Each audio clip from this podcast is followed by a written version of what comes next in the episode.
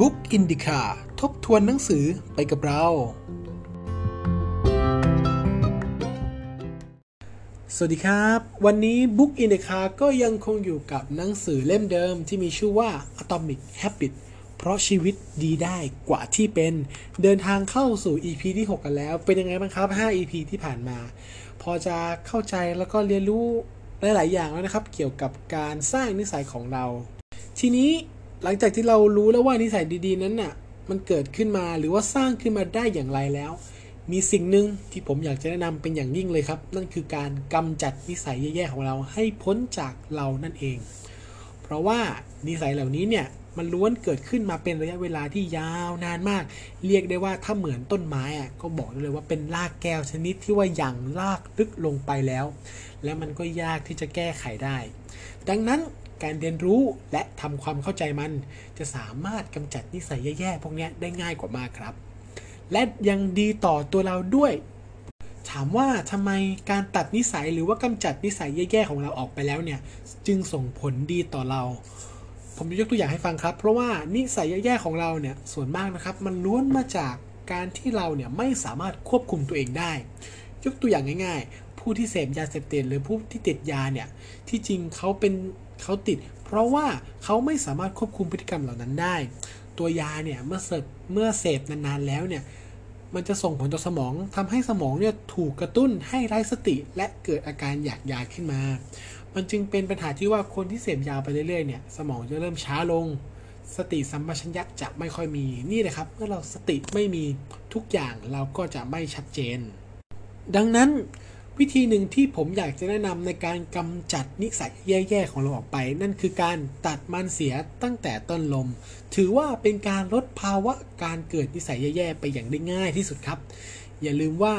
แม้นิสัยแย่ๆที่จัดการได้แล้ว แต่เมื่อมันอยู่ยังคงอยู่กับเรามาอย่างช้านานเนี่ยมันก็มีโอกาสเกิดขึ้นได้อีก ดังนั้นกีดกันมันตั้งแต่แรกจะส่งผลดีมากกว่าครับ ถ้าคุณชอบเล่น Facebook นานๆ ให้ล็อกเอาท์ออกจากเครื่อง และซ่อนมันไว้ ถ้าคุณติดละครทีวีมากๆ ให้เอาทีวีนั้นออกไปจากห้อง ถ้าคุณติดอะไรให้คุณทิ้งสิ่งเหล่านั้น หรือเลิกติดตามมันไปเลย อย่างเช่นการซื้อของก็เป็นต้นนะครับ ดังนั้นการตัดมันตั้งแต่ต้นลมเนี่ยจะเป็นการดีต่อตัวคุณเองมากและมากที่สุด เพราะตัวแปลงเหล่านี้เนี่ยจะถูกกระตุ้นทำให้เกิดการมองเห็นได้อย่างชัดเจน อย่าลืมครับว่า การสร้างนิสัยที่ที่ดีนั้นน่ะ เราควรทำให้เห็นสิ่งนั้นบ่อยๆ แต่ว่าการลดนิสัยแย่ๆ เราควรจะปิดกั้นการมองเห็นของสิ่งเหล่านั้นสำหรับบางคนอาจจะบอกว่าตัวเองสามารถฝึกข่มใจเอาไว้ได้ ไม่จำเป็นจะต้องตัดสิ่งเหล่านั้นมีไว้รอบข้าง ก็ไม่เป็นไร แต่อย่าลืมนะครับว่าแม้การฝึกข่มใจตัวเองได้นั้นอะมันจะดี แต่มันก็เป็นเพียงกลวิธีระยะสั้นมากที่ไม่อาจ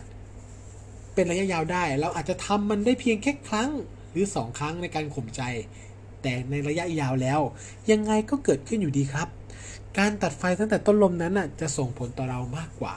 ที่เราจะต้องมานั่งเรียกพลังใจในการเริ่มทำหรือว่าตัดทอนนิสัยนั้นทิ้งๆไปในทุกๆ ครั้งนั่นเอง นี่นะครับการ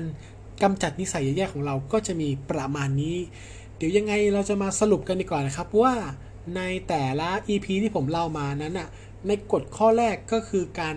ทำให้มองเห็นอย่างชัดเจนนั้นอะเขาบอกอะไรเราบ้างทั้งนิสัยที่ดีและนิสัยที่ไม่ดีนะครับ ในบทแรกการสร้างการกระตุ้นให้เกิดนิสัยดีๆนั้น มีอยู่ 4 เรื่องด้วยกันก็คือ 1. บันทึกนิสัยประจำวันของเรา และประเมินนิสัยเหล่านั้น เพื่อให้เราได้มีสติกับมันมากยิ่งขึ้น อันดับที่ 2 ฝึกการใช้ความมุ่งมั่นสู่ความสำเร็จที่ว่าฉันจะทำสิ่งนี้ เป็นเวลาเท่านี้ตอนเวลาเท่านี้ณที่แห่งไหนแห่งหนึ่ง เป็นการใช้เวลาและสถานที่ควบคู่เข้ามาเพื่อที่จะทำให้นิสัยนั้นเกิดขึ้นได้ง่ายกว่าเดิม หลังจากนิสัยมันเกิดขึ้นได้ง่ายแล้ว การอันดับที่3นะครับการใช้หลักการต่อยอดนิสัยเนี่ยจะทำให้เราเนี่ยนิสัยของเราเนี่ยโฟล์ไปได้ง่ายขึ้นกว่าเดิม โดยใช้หลักการว่าหลังจากทำจุดๆแล้ว ฉันจะทำจุดๆต่อไป อันที่4นิสัยใหม่ๆเนี่ยจะเกิดขึ้นได้ง่ายมาก เมื่อเราออกแบบสิ่งแวดล้อมเราสมัย หรือว่าออกแบบสิ่งแวดล้อมให้ง่ายต่อการสร้างนิสัยใหม่ ๆ นั่นเอง เพราะว่านิสัยใหม่ ๆ นั้นจะเกิดขึ้นได้ ก็ต่อเมื่อสิ่งแวดล้อมมันใหม่เหมือนๆกันนะครับ ไม่ใช่สิอาจจะเกิดขึ้นได้ง่ายกว่าเมื่ออยู่ในสิ่งแวดล้อมใหม่ ๆ ที่อยู่รอบๆตัวเรานั่นเอง ส่วนการลดนิสัยที่ไม่ดีหรือว่ากำจัดมันเสียเนี่ย มันก็มีอยู่ 2 ข้อด้วยกัน โดยที่สิ่งแรกที่ผมได้พูดไปเมื่อกี้ก็คือ ลดการมองเห็นของสิ่งนั้นๆ เพื่อลดปัจจัยกระตุ้นที่ทำให้เกิดนิสัยไม่ดีเกิดขึ้น แน่นอนว่าข้อนี้มันก็ผกผันกับการกระตุ้นนิสัยดี ก็คือการที่ทำให้เรามองเห็นมันได้ง่ายขึ้นนั่นเอง ส่วนข้อที่ 2 ในการกำจัดนิสัยไม่ดีก็คือ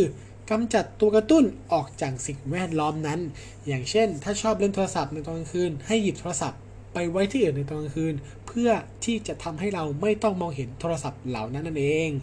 เอาละครับไงบ้างครับสำหรับกฎข้อที่ 1 นั่นก็คือการทำให้เห็นอย่างชัดเจน ผมได้อธิบายคร่าวๆไปอย่างเรียบร้อยแล้ว ยังไงหนังสือเล่มนี้ก็มีประโยชน์ต่อคุณมาก แนะนำให้ลองอ่านดูนะครับ เดี๋ยวใน EP ต่อๆไป ผมจะมาขึ้นบทที่ 2 ต่อๆกันต่อไป หรือก็คือบทที่มีชื่อว่าการสร้างแรงดึงดูดให้น่าสนใจนั่นเอง โอเคนะครับ งั้นก็จบกันเพียงเท่านี้นะครับ สวัสดีครับผม